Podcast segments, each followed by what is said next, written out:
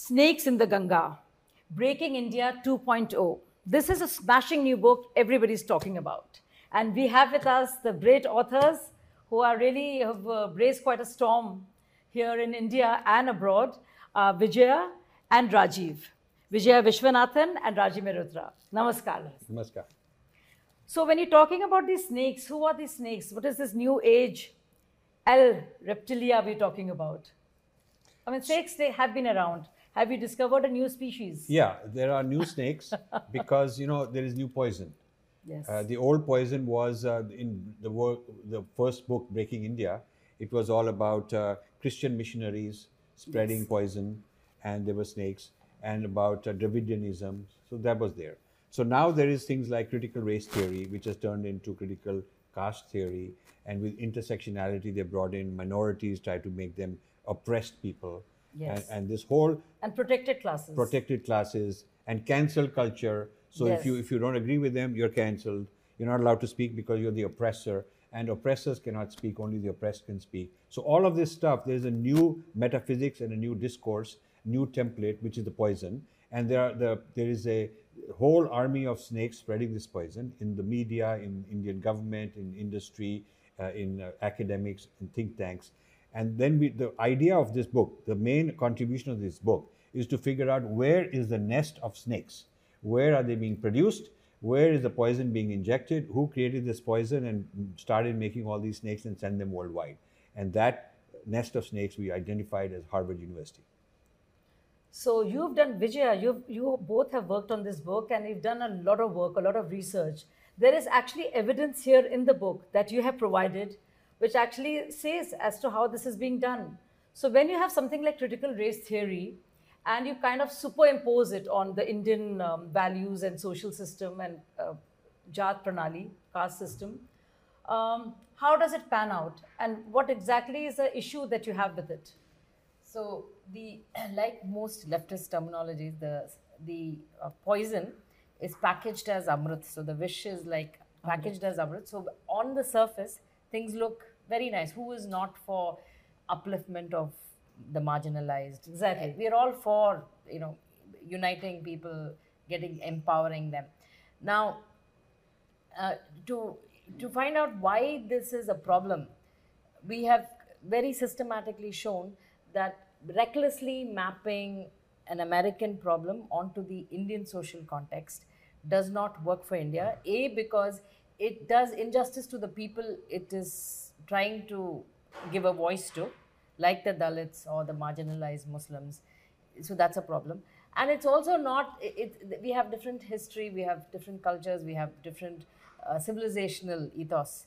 So ran, recklessly mapping critical race theory upon Indian society and calling it critical caste theory Yes. has serious issues for India and they manifest in the form of breaking India forces for us because we are a very diverse country with many religions, languages, as everybody knows. So if you induce some of these ideas of victimhood randomly with no basis, it's definitely going to have fissures in India like we've never seen before. And also, uh, don't you find it a bit too simplistic and uh, not very bright to to talk about the complex structure of caste? Because even Ambedkar called it de- uh, graded degradation into a binary of black and white. And it's, okay not only that it's also uh, sorry Rajiv, uh, the, the uh, now the allegation is that the british learnt caste system you know the uh, hierarchy and the oppression from india from the caste system of india and actually transported to america for get you know for the you know slavery and those kinds of ideas so This comes in. yeah I see. This comes in, it That's right. says basically caste, Indian caste is the architecture of racism in America. So it is Indian caste that the British learnt, and from that they brought racism. They figured out how to map it. So Indian caste was mapped to create American racism, and then from there came uh, Nazism because the Germans learned it from there. Germans learnt so it this is a very, Aryan this is a very theory of the original Aryans. Yeah, this is a very strange thing. So we are being accused of the all the racism in the world. There are passages from here we've quoted inside the book which actually say that this is a Pulitzer Prize winning author. This is New York Times number one bestseller. She's on Oprah. So this is this has gone viral, and you know our people have not responded until we've done so. So tell me something. The, the, the entire thesis is that the social structure of, of uh, caste is equal to, uh, to race now. And what are the repercussions of it? What are Indian students um facing over there? And is there going to be a divide there? And are we looking at reverse casteism now of some sorts? Yeah. So an important book by a Harvard professor, Ajantha Yes. Subramanian, Yes. basically targets IITs. And she says that IITs are basically racist because they're casteist. And the whole structure, as a structure, they have from the beginning privileged upper caste and uh, oppressed Dalits. And then, then the thesis is that these guys who come to Silicon Valley and become CEOs and big shots and all that are bringing casteism and hence racism into Silicon Valley, into American life. So this is like the second coming of racism into America. The first coming was earlier by the British, as you explained. Now, tech industry should be targeted, and we should do uh, uh, caste studies on the tech industry. They've already started that. Do surveys to see if uh, they are oppressing caste in America, which would be illegal because there are race laws. So once you say caste is racism, then there are you apply American laws of racism. Uh, on on so there was a case against Cisco, Yes. and and the Cisco got rattled, but they defended it. But it's still going on in appeal. And now they're going to these same people are going to Microsoft and Google and all these big uh, tech companies and saying that we want to conduct caste sensitivity training. And so Satya Nadella had to sit in a briefing, and according to some people who told me later, he didn't say a word, he didn't protest because he was advised that if you raise issues, you'll be called a racist. That's called that's the cancel culture. You're not supposed to protest. You're supposed to sit there quietly and apologize and say, "Yep, I'm guilty," and then they'll leave you alone. But they charge seventy-five thousand dollars an hour. Some of these consultants, so it's a nice business, and they go to super rich to kind of get some money out of them, get a few million dollars out of them, and give them caste sensitivity training. And this is going on in Google, it's going on everywhere. And this is pretty serious because they also want to lobby to change American laws, H 1B visa laws, Yes. because they're saying that this business of meritocracy is a sham. This book says that meritocracy in IITs is a sham. It's a cover for caste privilege. Really, you are casteist, but you're calling it merit. So when you come to United States on the grounds of merit, this H-1B visa, you're importing a lot of the upper caste people and denying the lower caste people a fair chance. And so this may this may affect not only this has affected Silicon Valley and rattled them, but this will affect also Indian tech industry because Microsoft and all these people have headquarters have uh, op- operations in India. Lakhs of Indians work there. So the HR policies HR policies of Silicon Valley will be applied to India, to their subsidiaries and to the outsourcing suppliers. Then the same thing will happen to the auto industry, the same thing will happen to the pharma industry. And so, you know, they will start thinking of, okay, are you importing your products from a racist uh, factory uh, in India if it is caste biased? Then it's a racist factory. So there'll be laws in, in the US saying that trade trade has to be sensitive to whether there is casteism, racism at the at the place where, from where you're importing. So the ramifications of this are huge. So on the face of it, it looks like there is some course correction and the collation of uh, Dalit Afro identity of sorts. But actually, it's a a sinister design to Yes. attack something that we are so proud of. One Yeah. industry that takes India, where India is uh, headed uh, to a much greater place. They're attacking exactly that. Yes. And so there is, you, you think there is a deliberate effort uh, through semantics and uh, uh, this Scholarship. scholarships of this kind. Yeah, this uh, to go back to what Ajantha Subramanian is trying to say in very simple terms is that she's saying for millennia the upper Mm-hmm. castes have been thugs, looting, Yeah. the Looters the looters. yeah. Yeah. So they have something called caste capital, which they've accumulated from one one generation to another, and you get this caste capital just by being born in an upper caste family.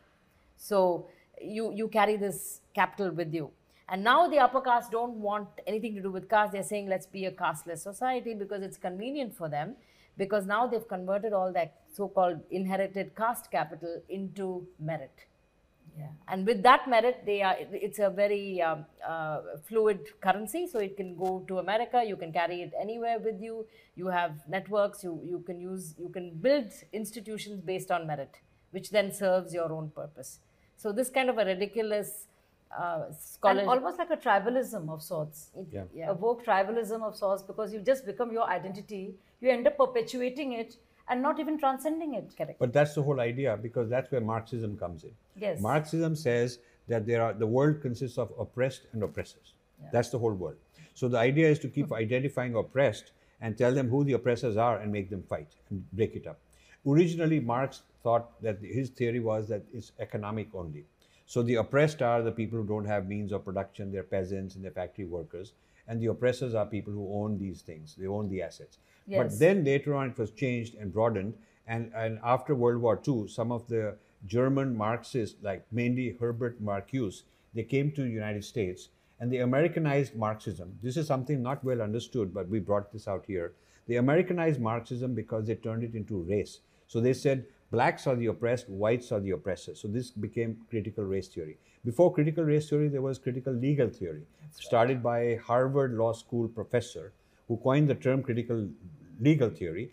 And there, his work was to apply this Marxism to the legal system, saying that within the law, blacks get more persecuted, they get longer sentences. He came up with a lot of data, and, he's, and he applied Marxism as sort of the, the oppressed are the blacks and they need to revolt against all this. Right. So the manifestation now is defunding police and all of these things that are happening. Now we are sympathetic with the blacks. We don't want people to get the impression that we are not sympathetic with the blacks. We are against applying this to India because we think you cannot apply this to India. It is it doesn't make any sense. Absolutely. And don't, isn't somebody asking them a very basic question? And that um, identities are not frozen. The oppressor in me becomes the oppressed at times. And the, and, and the same goes on, right? Which is why there is black feminism, because obviously there were so many women who felt that issues were not being dealt with. Uh, but the, but the, which, BLM would talk about, or even other movements would talk about, because they had a separate issues of their own. By that logic, there should be a you know a movement for Muslim women and Parsi women and Sikh women. So they would Well- all be. So if you were to look at just those identities and freeze them, would be we would, we would cease to be any other identity, and that would oh, indeed be very difficult. But you so how do they explain that? But you know, there's no end to how many identities you can claim. Exactly. So I could start a movement, bald men. Uh, bald men are oppressed.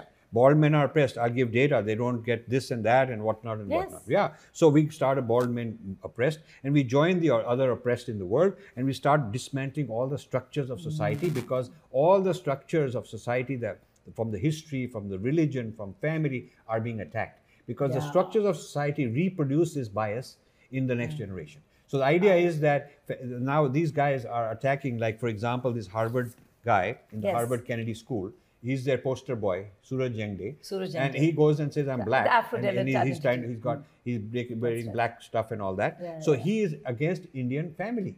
He says that he tells the students there that uh, you should defy your parents, break the family because the family reproduces the old bias, old oppression through the kids into the next. by- Propagates caste. by merely by merely living a life of a certain kind you're raised in a family and then you uh, imbibe these values so the, unless you break family you're not going to get rid of it so you've got to break the country you've got to break the all the laws all you know you are it's really a marxist revolution Which, which is why reading, steroids. reading this book and breaking India 2.0 Yes. is so important. Yes. So when you're talking about beginning with different units of social conditioning, whatever they may be, whether it's a home or school or institutions, and then the country, what, what is the end game? Vijaya, what do you see as the end game? Because we must get to that, right? Yeah. So Cut to the- the chase. so there is when is you- something happening here which is working against the interests of India Right. and development and going ahead and the pan India identity.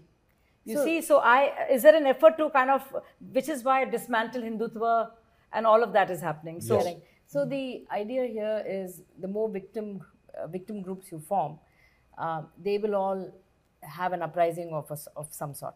Now it doesn't help the victims. So let's be very Yes. clear. Although uh, Suraj Yengde is is so-called a Dalit voice, the Dalits the Dalits on the ground are not being helped by what he's trying to do. Because it's not about making them uh, it's about lowering standards for example of entrance exams. And that's not helping uh, dalits because they're saying math itself is patriarchy and therefore we need to dismantle that. We need to dismantle everything. So marxism essentially like rajiv ji said is used to dismantle different things. It's a very good tool marxism or critical race theory all very good tool to dismantle everything. And uh, they are not very good at rebuilding anything So the whole idea is that you dismantle everything and and then redistribute resources. And So they've done a very a good whole- job of it. So there's You a whole what a talk great of job reparations. communism. right, and there's a whole talk of reparations. All kinds of it's like uh, Suraj Yengde asks for giving land to Dalits. And because- 10,000 10,000 Dalits a year should be funded by the Indian government to go to Harvard to learn this. Those web- are his proposals. And then then he'll build he'll build his army of Indian government should fund 10,000 people. It costs 70,000 a year dollars a year. And is it taken seriously at, at, Harvard? Well, the point is that Harvard takes uses such people, in my opinion, as useful idiots. They're useful idiots in the sense that eh, I don't think they're going to help. eh, eh, He personally lives a nice, cushy life because he's a big shot there. But I don't think the average it trickles down to the average Dalit. So this is this is this is also true like any identity politics. The people who are spinning the identity politics, getting elected, they're living a nice, cushy life. But the average person is being used. So there should be a new book, what they shouldn't teach at Harvard. Yeah. Not what they don't teach at Harvard uh, Business School, but what they shouldn't be teaching, business or any school. Um, how do corporates fit in? You know, your first book was about uh, the Jholawalas, the Yeah. JNU folks, the Christian missionaries, and all they did to dismantle um, India's progress or, you know, put, uh, uh, let's say, shoot it down. Now, this new thing that we see is uh, has the backing of uh, big corporates. Yes. So, which are the Indian corporates we're talking about? You know, you name them if you feel So- fit, so because we I- have named them here. Sure, sure. I want to go back off and say this is something very personal for me.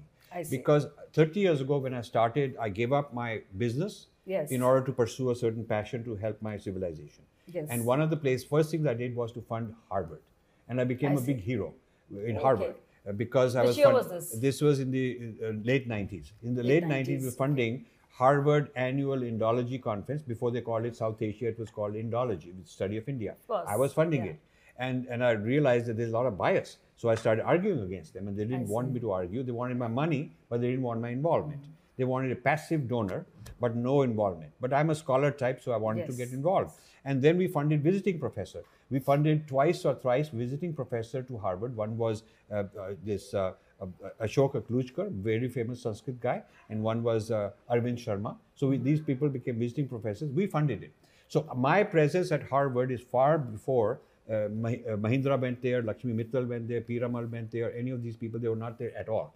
So I was there, and I was a very popular guy, a very big hero, and they wanted to felicitate me. And I could have continued if I wanted to sell my culture. I could have continued and become a, an important person at Harvard because there was nobody else there. I withdrew because I felt as a matter of principle, I'm funding the crocodiles. I call it feeding the crocodiles. You feed the crocodiles, they're not going to become a puppy puppy dog. They're going to remain vicious as a crocodile. That's their DNA. So I don't want to keep it, uh, feeding them. But I learned a lot by being in the midst, by being an insider as a funding guy, very hands-on and involved. I learned how the system works. I learned the inner workings of Harvard, who's who, how the thing works. And then I withdrew. And for a few years, there was a vacuum. And then they went around uh, trying to get other Indians to fund. And that's when the new Indians jumped in, the vacuum. So I'm very concerned that they have sold out in a sense because I rejected that. I rejected that. I went and had a meeting at Anand Mahindra's office in Mumbai, in, the, in his uh, headquarters, because S. Gurumurthy introduced me there. And I gave him a presentation saying, This is why it's wrong, and I wish you would not fund because there were rumors he might. And at the, he was a very nice guy. He's a very decent man. I like him. But, you know, he ended up funding, whatever his reasons may be. Same way, Piramal. I've been to the Piramal Tower at least twice, met Yes. Ajay Piramal, like him a lot. He's a wonderful person. But I gave him all the logic why they shouldn't be funding many years back. But they funded. So, you know, they cannot say, why didn't you tell us privately? Because I did and I have the lived experience of negotiating with Harvard. So now what has happened is the Indian industrialists have taken over uh, this funding of Harvard. It does two things. It gives them their name, family name. So now there's legitimacy. So now the guy who's uh, Suraj Yengde goes to uh, Mittal, Lakshmi Mittal South Asia Studies conference on something, and it's in the banner in the back, and he's standing there coming up with all this bullshit. And so it, uh, the average person thinks that, you know, this is Lakshmi Mittal. But Lakshmi Mittal needs to know that his family name is being used in this way. And it's going to upset Indians. And, th- and this is what we're trying to do. We're That is not anti-India, yeah, totally. we are not we are not accusing the Indian billionaires of being bad guys. They're probably Yes. being taken for a ride. And because it's, they're rich people, they give them money, thinking everything is fine. Because when they go to Harvard, they tell them all kind of good things. Maybe they they put some uh, India pro India show for to make them happy. But I Are don't these- think they've are- audited. They have not audited. They have not audited. And the corporate people are supposed to audit their investments. I mean, if you start a factory, you have an auditor come and see how is it going, what's wrong, what should I know. Similarly, if you're a philanthropist, you need a civilizational audit. So, in a sense, we Yes, are but doing the But civilization. Rajivji, beyond that, ideologically speaking, wokeism is incompatible with leftism. Yes. Totally. And now the corporates are backing this this culture. How does that help their cause also? The cause of corporates? Because So you can speculate. You can speculate that maybe, maybe I'm not accusing anyone, but maybe it's hush money. In a sense, it says that I'll fund these guys so they don't leave me alone, because maybe otherwise they'll come to my factory and say that we have prejudice and we have oppressed people. We are not, we are, we are not again, we are not doing enough for minorities or women or Dalits or whatever it is. But I'm funding these guys, maybe they'll leave me alone. Maybe I'll get back good, off. maybe I'll get good ESG ratings. ESG, ESG yeah. is this environment, Environment, social, social justice, justice and and governance. governance. And, and that this is needed to get good investments. So now these ESG walas who are all Harvard educated and Harvard Harvard kind of you know if you are funding this prestigious thing of social justice in Harvard, then you're a good guy. You're already your ESG rating is high. So I, I'm not sure how transparent this is. I'm not sure what they're getting out of it. Is it are they getting their kids in college? Are they getting a are they getting a seat at the table because they're rubbing shoulders with Bill Gates and people like that because they're they're the high. Now they are the goras. They are honorary goras and they're in the world elite. These are billionaires. So Harvard is a good ticket for being considered a very polished, sophisticated, learned person because you know you're funding Harvard. But I think that the problem is if you're an auto manufacturer, you should fund something in your industry that you understand, that you can benefit from, that you can evaluate. What do you know about postmodernism? I would like to know what would what do these guys know about postmodernism? And yet, uh, the Bhabha, who's a, one of the famous postmodernists, is running their running their thing. Do you really know that postmodernist deconstruction of your culture is going on and what the implications are? Do you really know that? What do you know about social justice? What do you know about uh, intersectionality? What, what do you know about these things? These guys probably don't know a whole lot. So they've given money without, without the care of due diligence and a proper, uh, proper review. They should have every year a review report saying, on with my money and with my name, what is being done? I need to know. And I need to make it public. And if the public thinks that this is bad, I want Harvard to know that they should stop things anyway, directly or indirectly associated with my name, which are embarrassing to my country. I don't want to do. China does that. But India doesn't. We've compared in the book how China manages Harvard versus how India mismanages. And with China, they, they have a very clear agenda. They fund Harvard, they steal a lot of technology, they don't bring in liberal arts into their country. There are certain topics that are totally banned at Harvard that China does not want you to talk about, like you know the Tibetan issue or um, or the Hong Uyghur- Kong freedom Uyghur struggle Muslims. or yeah, Uyghur Muslim. In fact, Uyghur Muslims, the, the guys who, the, the people who actually expanded the camps, right, Yes. Are Harvard trained, selected is that by right? the Yes, yeah. CCP, We've named some sent, people. we were two, two fellows, can, and they still are there. I mean, they probably, and they s- go back to China and they run the concentration camps for the Uyghur Muslims. And Harvard doesn't say, they, they're Harvard trained. And advocates of this theory also have uh, uh, a lot to say about Islamophobia, and they're Yeah. working legally to have a structure that people who are, uh, you know, um, Islamophobic and countries that are Islamophobic should be called out. Isn't that strange? But I also, want to say there has been a lot of um, injustice against Dalits, against Muslims in many places. Also, that is also a reality. Yes. Of course, nothing can be spoken of uh, in, in a vacuum. Uh, there are so many dynamics in place. So, uh, would your effort to tear into a prestigious university, the most, in fact, Harvard, and to call them out on this, be seen as something uh, Islamophobic or anti-Dalit, So let or me too just- grammatical, So let me tell you. let, let me let me tell you that. or the Obviously- tyranny of the Brahmanical faith? No, system? but I, I- first of all, it takes a lot of courage and a lot of due diligence uh, Yes. to, to put it out because we know that they're big shots. Right. And, and okay, uh, so we're not taking on a trivial uh, target, but Yes. the biggest there is. It's it, because if they are not opposed, power corrupts and they become too arrogant. They become too arrogant because with cancel culture, they can go on saying whatever the hell they want and nobody else is out to speak against them except we're writing a book. Uh, you know, because they're not inviting us. They're not inviting us. We've tried many times. Many Harvard people have tried bringing us in for a counter view, and they're not inviting us because they cancel us out. So this is arrogance on their part. That's one thing. Second thing is It's also intolerance of the worst kind.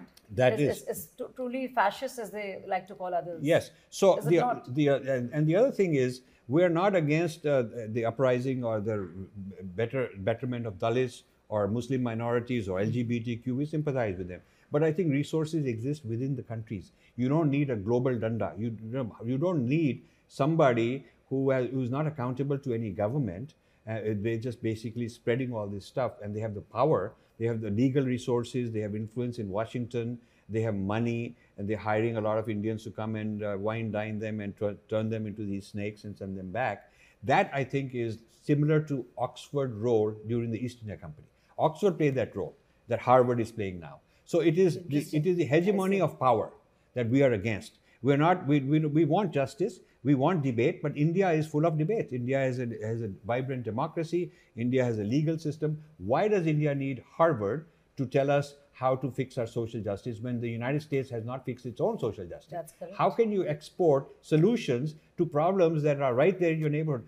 Within Cambridge, Massachusetts, where Harvard is based, there is so many social problems. There is so much social injustice. Harvard itself has such a lot of crime, has rapes, large percent of women feeling harassed. They have not been able to fix their own, and they're out there trying to lecture us and use use all kind of oppression to uh, force us. This is absolutely unfair. In, in fact, I can give you a poignant example of how some of this woke ideas come into, say, a place like Ashoka University. Now, Ashoka University is conducting research to move.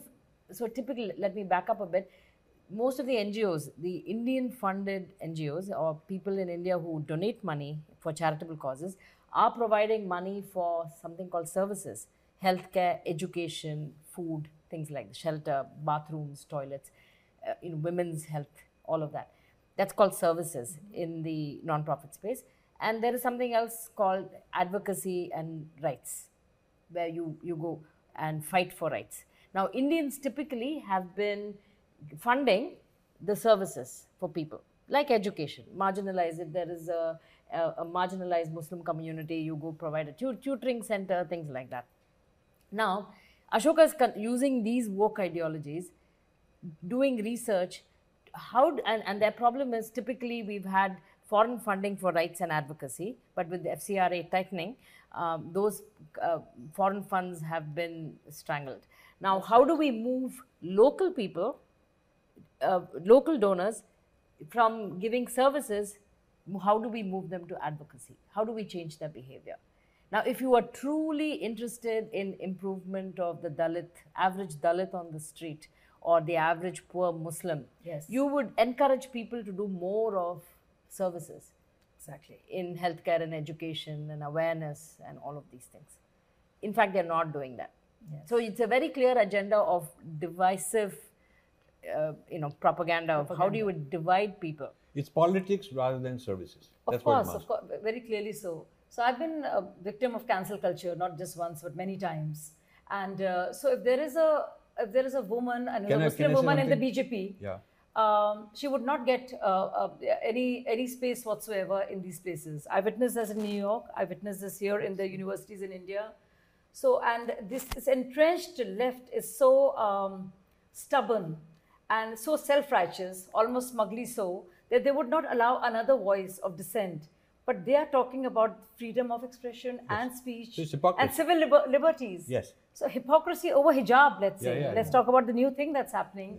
That all of these people in India, where there was a controversy over, uh, not a controversy, uh, actually a legal battle about hijab, when I spoke against hijab, saying it's not a right to choose, are the same people uh, uh, who are now saying that uh, what's happening in Iran is correct. So in India, they are for hijab, and in Iran, they're against hijab. You and I were both at the Jaipur Literary Festival right. when there was this drama with Suhel Seth and all that stuff, and Yes, I, I had a back and forth. We went About viral. me having joined the BJP. yeah, you behind joined the BJP, and I went. We went back and forth. I got cancelled after that. Jaipur Literary Festival won't call me, and the Mm-hmm. person who's the head of it tells me that this Dalrymple doesn't like you, and this Roy guy doesn't like you, and so they've cancelled you. And I'm while she's the director, this lady, she, uh, a well-known person, is a good friend of mine, but she doesn't have the power to do anything. So that's how the politics works. It's very smug, it's very indirect, and very insidious, and not transparent. So this is the first thing. The- Yes. the- your question was on what? The, the question on, My- on, my- on Islamophobia. question- On Islamophobia, exactly. But and yeah, So, so let me just give people a background on Islamophobia laws and, and stuff in the United States. and you pushed back. on and my pushback. Why? So the Democrats, uh, uh, the progressive wing of the Democrats, which is really into wokeism, uh, not the mainstream Democrats, uh, they came up with this law that says that Islamophobia will become a criminal offense, illegal under American law anywhere in the world. So if in India somebody is Islamophobic, under American law would apply, and they could put sanctions. So this passed the U.S. Congress, a huge vote. The Republicans didn't; they voted against it. Democrats did vote for it, and they had enough votes, and so they it passed. Then it went to the problem I had with it is that why only Islamophobia? Why not Hindu phobia? Why not uh, Christian phobia, Jewish phobia, Buddhist phobia? Why not, if you want to be against phobias of religion, those who are slandering or against a religion, then put all the religions in there. And why why do you single out one? It's against the American Constitution to give preferences to a religion. This would actually be unconstitutional even. And why would you make the Muslims feel different from the others? It would probably create tensions between Muslims and non-Muslims because non-Muslims would feel that these guys are a protected class. We cannot criticize them, but they can criticize us because there's no law uh, uh, uh, applying to protect us in the same way. So I went to Cory Booker, senator, who put it on the Senate floor for voting. And if he had not intervened, it would have probably passed and become US law. And then Biden would have signed it, and this would be trouble. So Senate, Senator Cory Booker is a New Jersey senator. He's my senator. I voted for him. I funded him. A lot of Indians voted for, uh, are funding the, uh, Senator Cory Booker. He comes to Princeton, where I live, and he comes to people's homes, and we have a lot of celebration. He's very pro-India. I called my friends and said, Indian friends, and said, "Do you know he's done this?" And they didn't want to touch it they, because it's controversial. They want to be in everybody's good books. Privately, they said, "हाँ, ठीक है, आप बड़ा अच्छा काम कर रहे हैं," but I don't want to stick my name out. So I went public. I wrote a Dear Cory Booker, a whole thing, which is on the uh, available, and I said that you should either have the phobias of all religions be uh, banned under the law, or not have Islamophobia per se, because you cannot single out one religion. So what happened is that bill has not moved forward. It has not gone to vote. It's sort of dead for now. For now. So we did succeed in achieving something. Now, the, but the, the forces that are behind it are still there. There are some uh, Congress women, particularly who are very pro Pakistan, and they constantly attacking India, and they visited Kashmir and all that stuff, That's right. Pakistan occupied Kashmir. So in the US Congress and Senate, there are these very anti-India, anti- there are there the Omar, uh, there are those kind of people, and this is a serious problem. But the Indian consulate and embassy and uh, the elite in Delhi, they are firefighting. Even Jaishankar, it's like he's got a fire extinguisher. When there's a fire here, he responds. When there's a fire here, he responds. But he has not gone deep and figured out where is it coming from, which is what we are doing. He has not figured out wh- what is the theory, what is the entire ecosystem which is producing this. That's what we are doing, and we are hoping that It's a cause of great worry that uh, the university campuses in America are becoming nesting grounds and breeding grounds for the reptilia. yes, And uh, what do you make of this uh, whole, uh, I call it, this, this is my, so I, uh, Mullah Marxist nexus.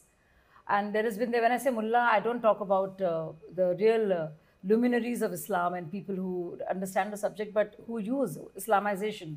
This entire thing of, um, what do you make of this entire thing of uh, the nexus that has come in? Now, along with the left are the Islamists, and now there are the corporate backers and the fashionable uh, academic circles too. So, how do you counter something as huge as that, and how to make people see that the real idea is to attack India and all that it stands for and its progress and de- uh, development? Because after all, India is getting bigger and growing bigger, and it's the fifth largest economy now. So, do you think there is a connection? And why would a prestigious institution like Harvard uh, propagate and promote uh, snakes of this kind? Yeah. So, you know, there is jealousy. Uh, they don't want another China. They don't want a unified India that will become another China. Then there'll be two billion plus countries that are after them. So there is that kind of a uh, thing. There is also Indians going there and using them to help the Indian politics. So you see Rahul Gandhi being interviewed at Harvard. And he makes some kind of statements like this also. So you see, uh, you, you see this, the Amartya Sen's uh, uh, this guy uh, Bose, uh, uh, this uh, Sugata Bose. Sugata Sugata Bose. Bose was a was a MP in the in Mamata Banerjee's TMC. uh, TMC, and he's a Harvard professor. That's right. I've known him for 25, 30 years. He is one of those guys. And he is really into that. And he trains these people and he's brought in and he hates me. I mean, he's cancelled me many times. Yeah. So, you know, so what has happened is It's great to be hated, huh? Yeah, yeah, I yeah. love to be hated. So, so the thing is, the, the thing is that, uh, well, it toughens you. It toughens you. You say, okay, no, I'm, I'm for principles. This is my swadharma. I'm doing it for that. I don't want a job. I don't want a recognition. You cannot hire me. You cannot fire me. So, you know, you can attack me. But here is my point of view, and maybe we can debate. You, you can keep saying that. So now, the, but to your question, I- would say Indians who are who feel that they can use a Harvard to uh, improve, build themselves up against Yeah, fellow Indians are sort of like the Raja going to the East India Company and saying, "Let me fight the other Raja." The Indian Rajas brought the East India Company into th- things that the East India Company didn't even know existed. They educated them about this divide and rule and how to divide and rule and all that, and they paid the price because ultimately the British ended up not supporting one guy against another, but ended up getting both of them. So this business of dividing up India will not result in the rise of the Dalits or the rise of the Muslims or rise of you know return of uh, Pakistan taking over India at all. It'll be just chaos. United States has built has created chaos in many countries, destroyed them, but never built them up. The United States uh, destroyed Afghanistan and Iraq and other places there and Vietnam War. And when they're all destroyed and all that stuff, maybe it's good for the dollar, maybe it's good for oil currency, maybe it's good for keeping them under control. But whatever it is, you cannot say that they actually, after destroying, built them up. So it's, Right. it's one thing to destroy for, in the name of human rights, and, and, and the sustenance to go there and rebuild only happened for Europe because they are fellow white people. The rebuilding of Europe after World War II. But it, it is not something that would ever happen in India after the destruction of India. So Indians have to be very concerned and not go running to Harvard to get help against your fellow Indian. Uh, that is my problem with this guy. I've in fact called him many times and said, let's talk. We are both from the same culture. And you have a problem, let's work together. I will help you. I will be an ally for you. But let's keep it within the control of the, our, our own people. I mean, it's so amusing. It's almost like dumbification of serious discourse and making it so trivial and making it just about one particular identity. Uh, but I want to go further and want to talk to both of you about something even more um, a kick-ass that you both have done. I mean, you, which is you've gone and attacked somebody very important and in the Indian judiciary, or somebody who's going to be uh, the Chief Justice of India. And this you did, I think. So I want to talk about that. What, what, just because it, he quoted some of this and critical race theory, does that make him also uh, uh, uh, uh, somebody complicit in this kind of a pro- process, uh, the end game of which is break, breaking of India? So we we did not really criticize the Chief Justice or assign any motives to what his uh, you know his um, uh, proceedings are. So we did not assign motives. All we are doing is saying that he's being informed by certain social theories coming from the West, especially Harvard, and, And he should know better. He sh- he in, fa- in fact quotes. He uh, quotes from these guys. he quotes from these He, people. he quotes from all these people, names them, and quotes them. and, and says these are very you know he says we have to use in fact in one of the He's videos impressed he by says, the- by the no, not only arguments impressed and he said we have to use these ideas of intersectionality in how we look at problems and how we frame solutions you know so that's i'm paraphrasing but that's what he's saying so uh, so he's being informed by them and we are saying that we have provided a rejoinder to the very same people and scholarship that he mentions. And we are just urging him and others who are in decision making positions to read our rejoinders. You don't have to take it so you have a balanced view especially as as a judge or somebody in the legal field. You have to listen to multiple viewpoints before making a judgment So we are just saying, okay, A, it's good to be rooted in Indian civilizational ethos. So you should know what Sure. applies to our country.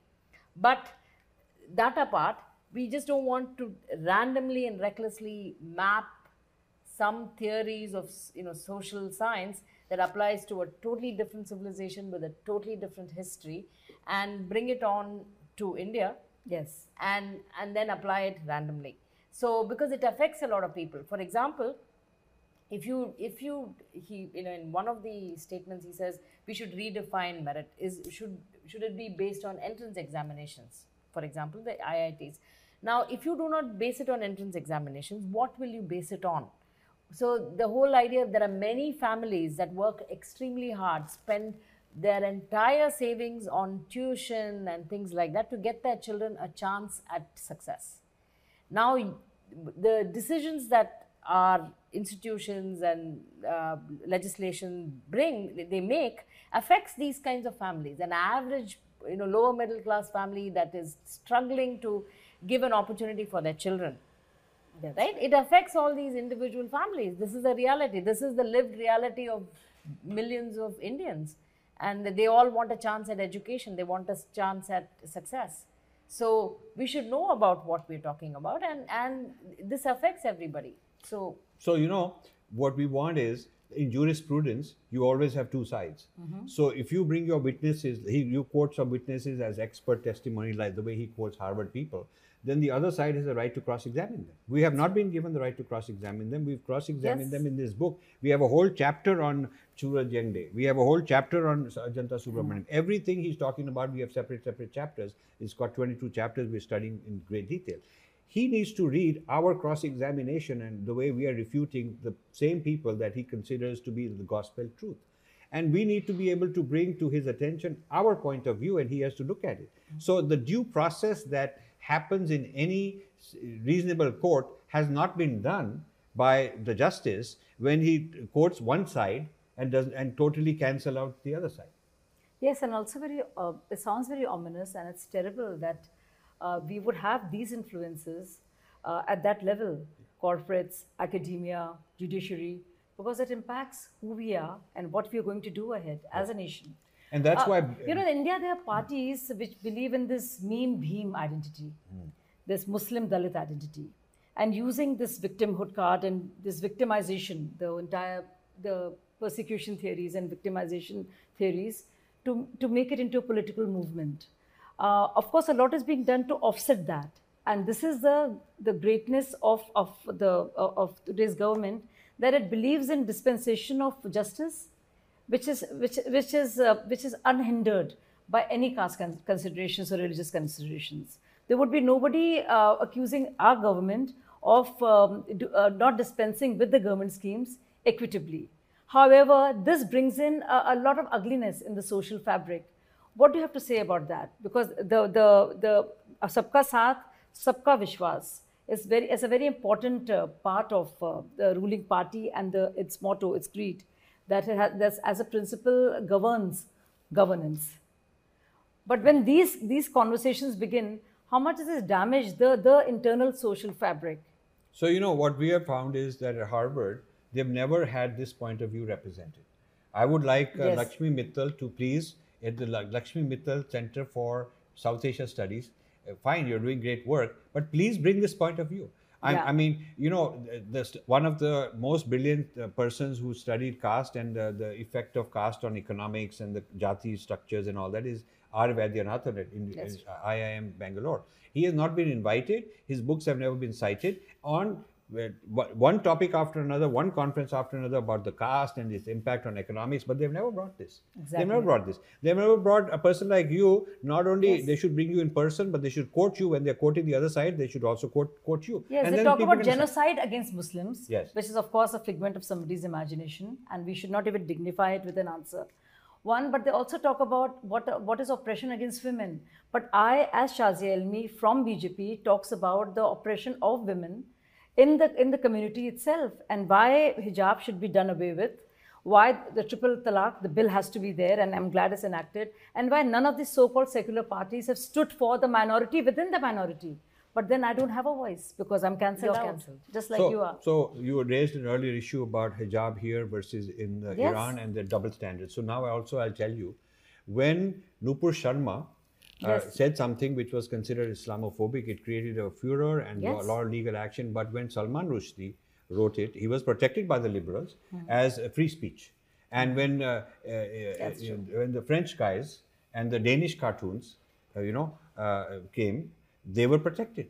So the global left has double standards. So when it's some white guy doing something, uh, it's protected as free speech, and they didn't allow uh, the, this fear of Islamophobia to overrule free speech, because uh, Salman Rushdie is a big hero in Britain uh, uh, in America among those uh, liberal people. But when a much milder version was said by Nupur Sharma, That's I mean, I'm not saying that uh, you should criticize Islam. I'm not saying you should not criticize Islam. I'm saying it should be the same rules. That's what I'm saying. Whatever applies to Europeans should apply to Indians. It should not be that Indians are not allowed to say certain things, but Europeans are saying it and becoming heroes within the eyes of the same liberal left. So there is a double standard. Yes, and when they're talking about lynchings of a particular community and pick up three incidents unrelated to each other, they do not talk about the beheading of a, of a Hindu tailor. And because it's just not convenient, it does not merit a panel discussion. Yes. It does not merit uh, mention even of any of the in any of the uh, very uh, difficult sounding, um, you know, brochures and uh, the See, activities. the best, the best thing you can do for Muslims is being reasonable, being fair, and saying, I want justice for my people, but I offer the same as justice to the other, other communities, like you're doing. And that makes Muslims like our people, our Swadeshi Muslims. Exactly. Whereas, whereas a very one-sided, uh, extreme, unreasonable bias of one kind against others is divisive, and reasonable people shouldn't support it. So that's that's the difference between you know supporting true Muslims who want to be uh, who are embedded in the culture, embedded in Indianness, and who want to work with all kinds of people, versus supporting those who want to go to uh, Harvard and hit India and try to create divisiveness and get sanctions and come up with all kind of uh, useless things. So we are But you know, for they're, minorities. they're, they're not they're not thinking enough because they're very serious questions that are still unanswered. Like when I brought to their notice that 40% more Muslim girls now go to schools, and the dropout rate uh, of Muslim girls in secondary le- at secondary level education has come down from 70 to 30, which is why 40% more girls go to schools. And isn't that empowerment in the last eight years? And shouldn't you give uh, our Prime Minister credit for that, for such wonderful schemes, making access possible and uh, giving scholarships? Uh, you know, there is no answer.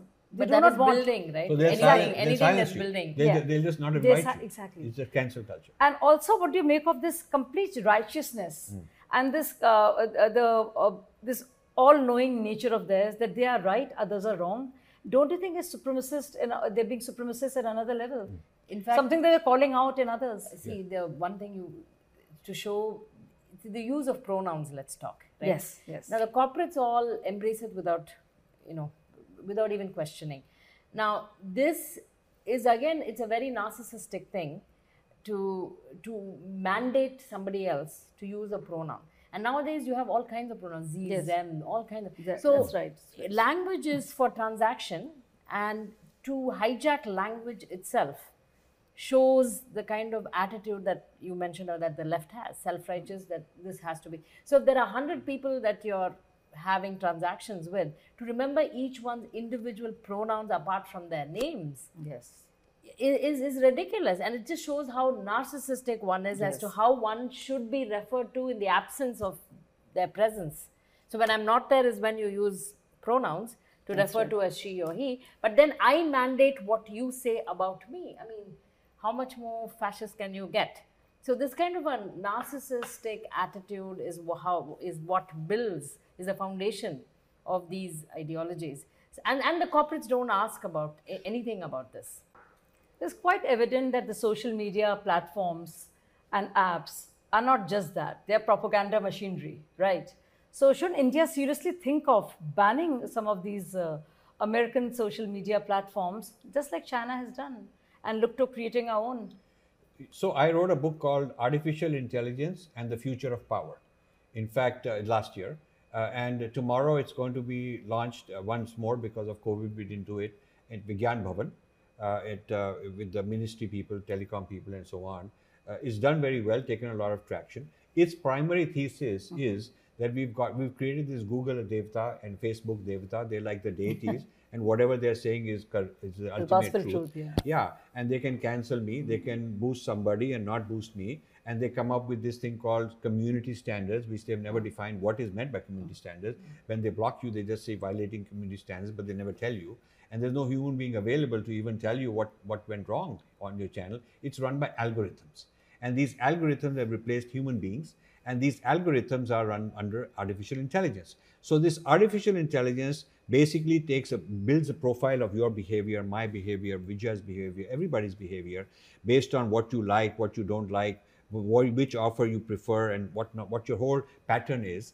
And then after understanding you the way a psychologist would understand you, in fact, far more with far more data than a psychologist, and it then knows how to manage you, manipulate you, uh, you know, to buy this, stay at this hotel, uh, vote for this, help that ideology, whatever it is, and even include hatred for each other, and violence can be created. So this is very dangerous. This is like psychological warfare on a on steroids. It's a huge problem. And China was very smart right at the beginning when this was starting. They said, we don't want it, we build our own. And so now you have Chinese companies that are as big as American companies that are a huge market share, and they've created a trillion dollar economy of their own in this space. Whereas in our case, not only, not only we denied our companies a kind of an ability to become big by curtailing the uh, American companies, we actually put a lot of money in the hands of the American companies in their pockets, and we sold out our ability, our agency in a sense. The, the agency to decide and choose now belongs to the American companies. So I coined the term moronization, means making people into morons. Exactly. Dumbing is down moronization. of the masses is what is happening. So as long as you're a moron you know they look after you they'll tell you what to do but the moment you assert yourself and you go against the grain because you're a free thinker they don't like such a person because you're not being controlled and you're not complying with what the algorithm likes the algorithm has become like the devata so this is a very serious problem, and I've been being from AI background and computer science background. I've been arguing about this for 20 years that we ought to have our rather than our tech workers working for Facebook and writing their algorithms, which belong to them, we should take the same tech workers and build our own, and we should own it. So our tech, which we are very proud of, are basically like bricklayers from Bihar coming here and building a mansion for a rich man, but they don't own it. Yes. They just they don't even own one brick out of the millions of bricks they've laid. They all they just give labor. They get money. They're better off than their fellow villagers because they are paid better. So the same way the tech worker is labor for hire. He's just and the people who make a lot of money are the brokers. The people like Infosys makes a lot of money. They create some billionaires, okay, and others like them. Uh, Azim Premji made his money. TCS made their money.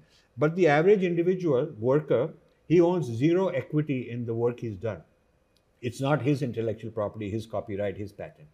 So India, why India has very is very weak in artificial intelligence ownership of prop, uh, of intellectual property, while the majority of AI workers in the world are Indians. India has bigger army of tech workers. I I salute them, but uh, and, and there are more Indians than any any other community in certain kinds of technologies, and yet India has to pay royalties and import this technology because somebody else owns it. And so the, there's a national security risk. You know why the Rafale jet costs so much? Hmm. Is because it has artificial intelligence in terms of how it hmm. does the warfare. A lot of the Indians, a lot of the people who working in these play R&D plays are Indians. Hmm. Uh, our people go there and work for other people, and then we license back the technology. And we say, thank you so much because you're nice to me, you're selling me your technology, but our people built it. So there's, a, there's something stupid about it. An poignant example of China's hypocrisy Yes. is the issue of TikTok. Now, India banned TikTok, Yes. thankfully. Now, TikTok is a cesspool of woke content, Yes. which is essentially destroying American youth. Totally, completely destroying American youth. Americans are very concerned.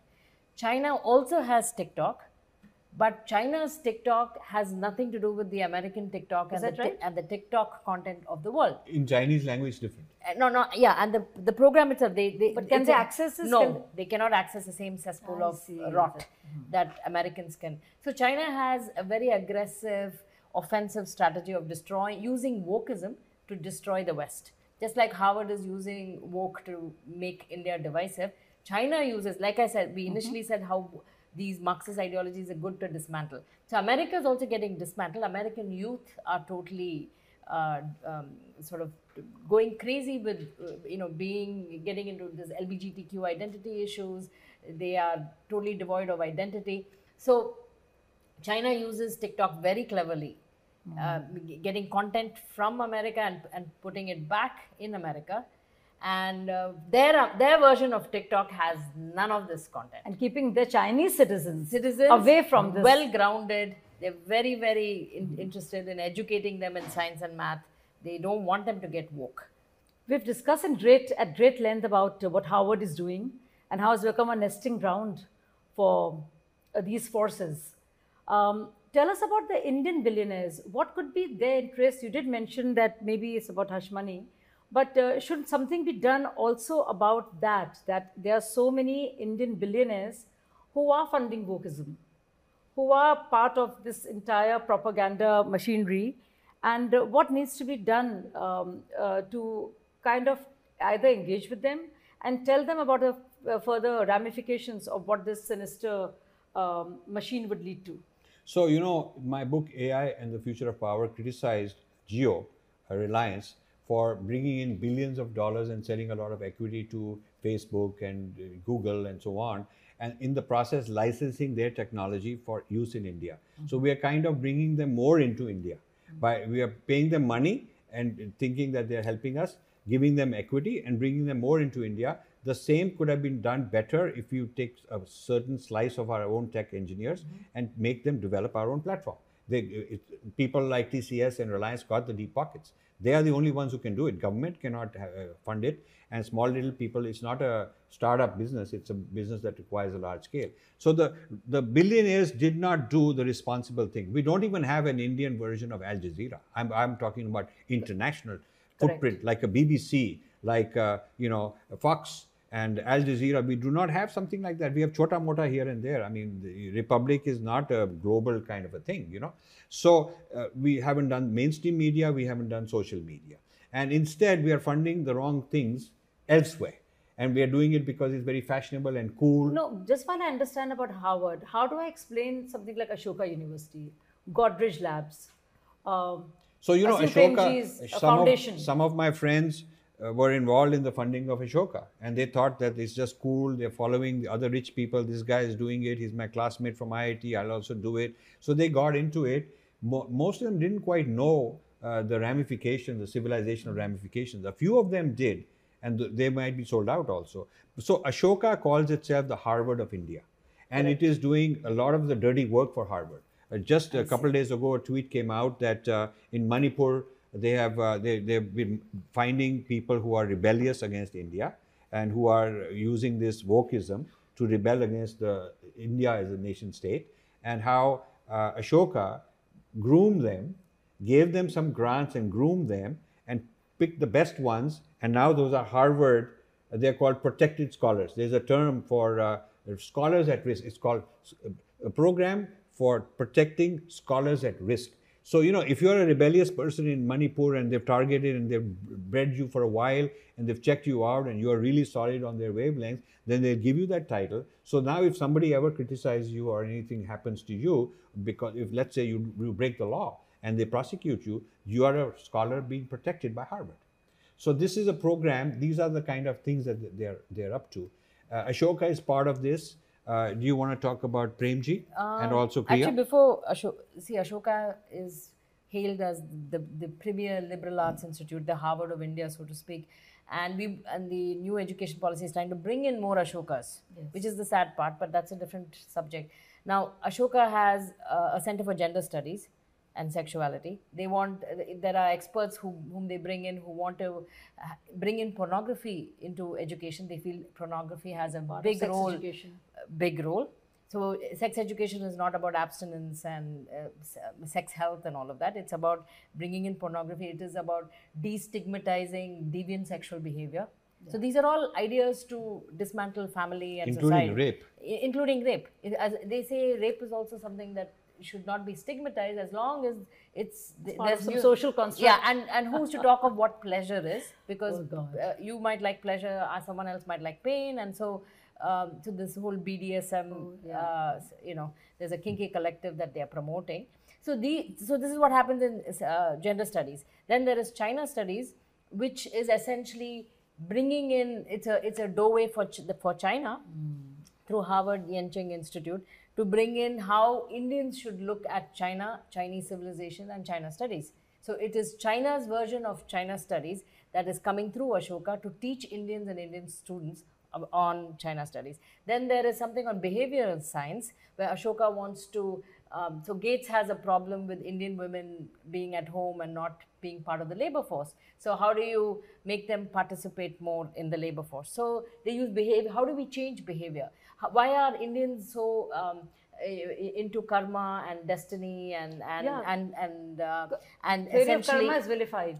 so they say I we have to it. separate that. So how do you use behavior science and AI to change in the, the normal Aam Aadmi's idea of of life and you know and karma and dharma and all of that. So that's that that's found you know and of course Gates has no love lost for Indian women or for Indian civilization, but he's funding this for behavior change.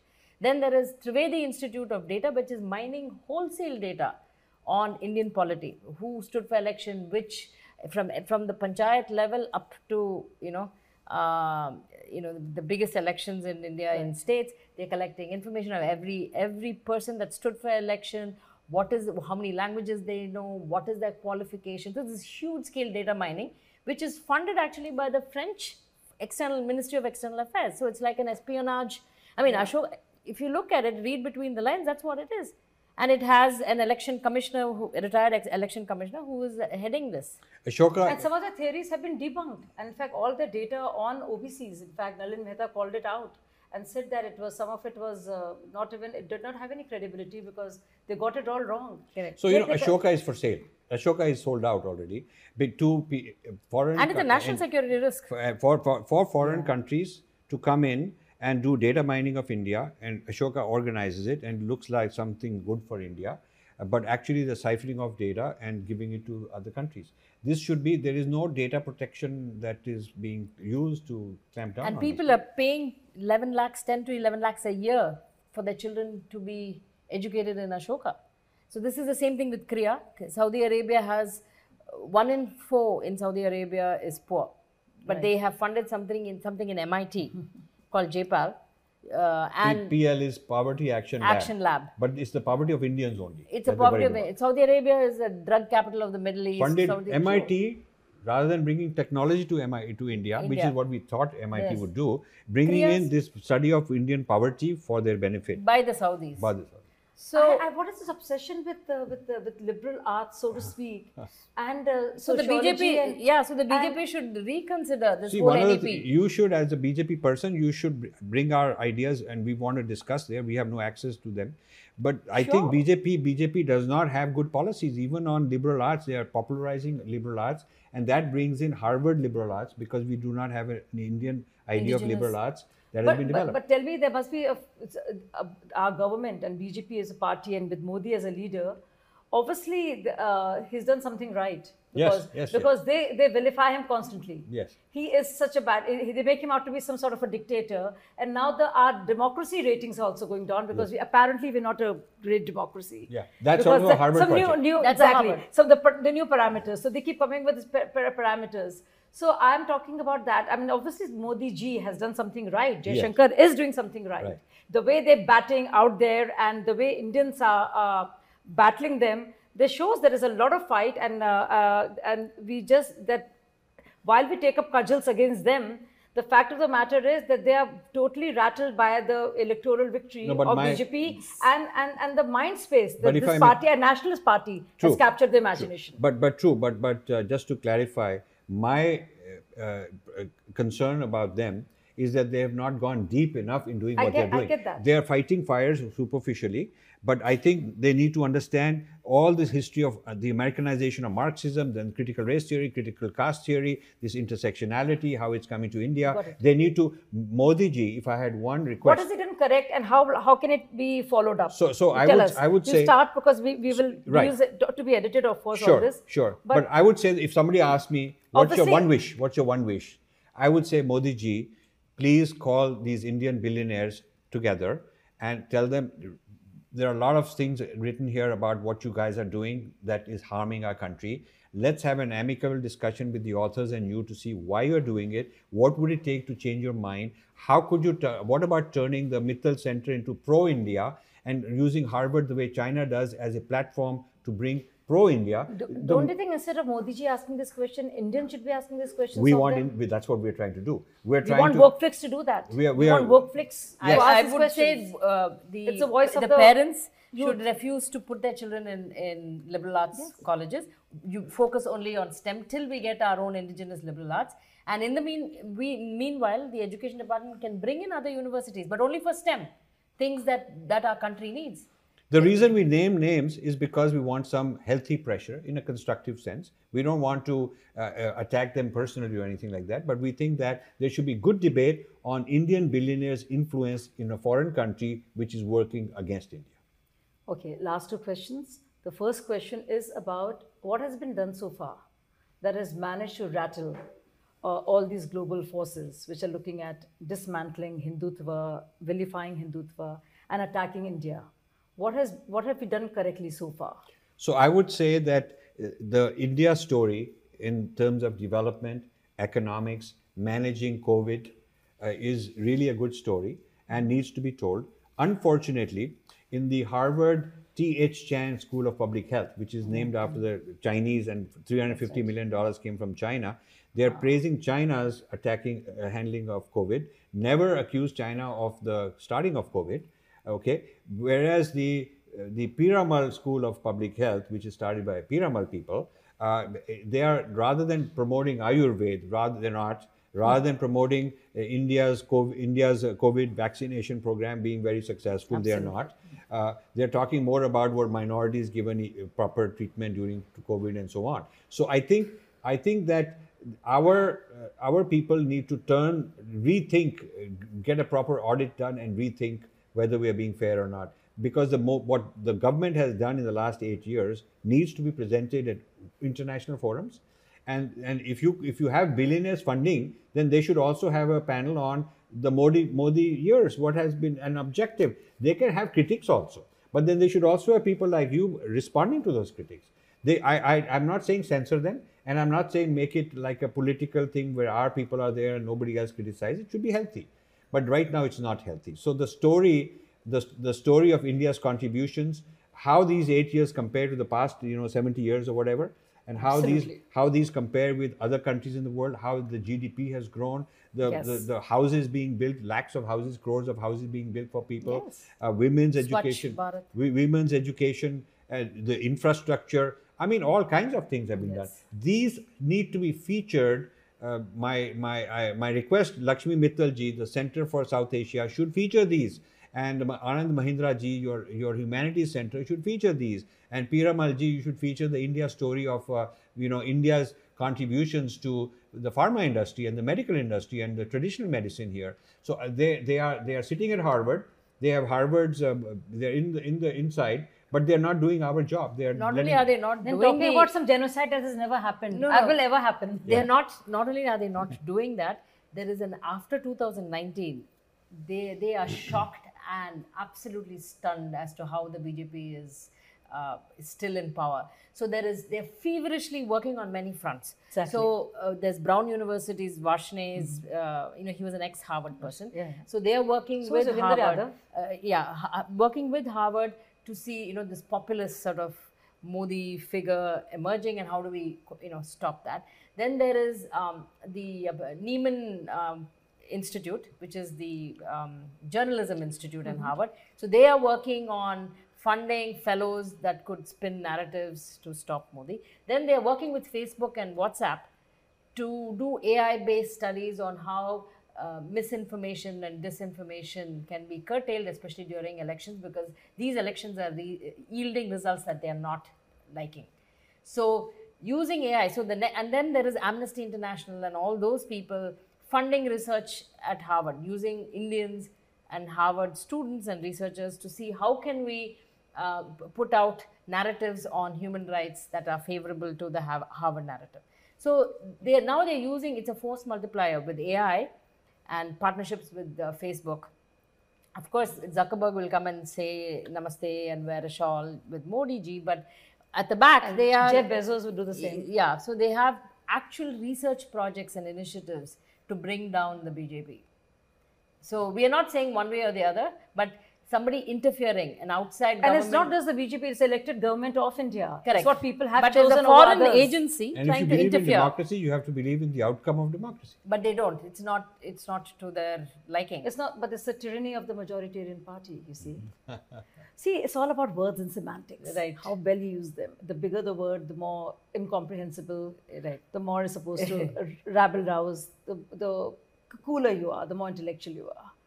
Um, great talking to both of you. Your last message, besides Satyamev Jayate, because eventually truth will prevail, my, the last message that you want to give to a whole lot of Vogue Flix followers there who believe in a robust, vibrant India and uh, that how could they participate in this and call out all of these? I think first thing number one, there is always a bullying tactic that's the that is used, whether making you use pronouns or making you be politically correct. Yes. Because and this making you use pronouns and things like that takes you away from the truth. It's not like you're disrespectful, but you should not cave in.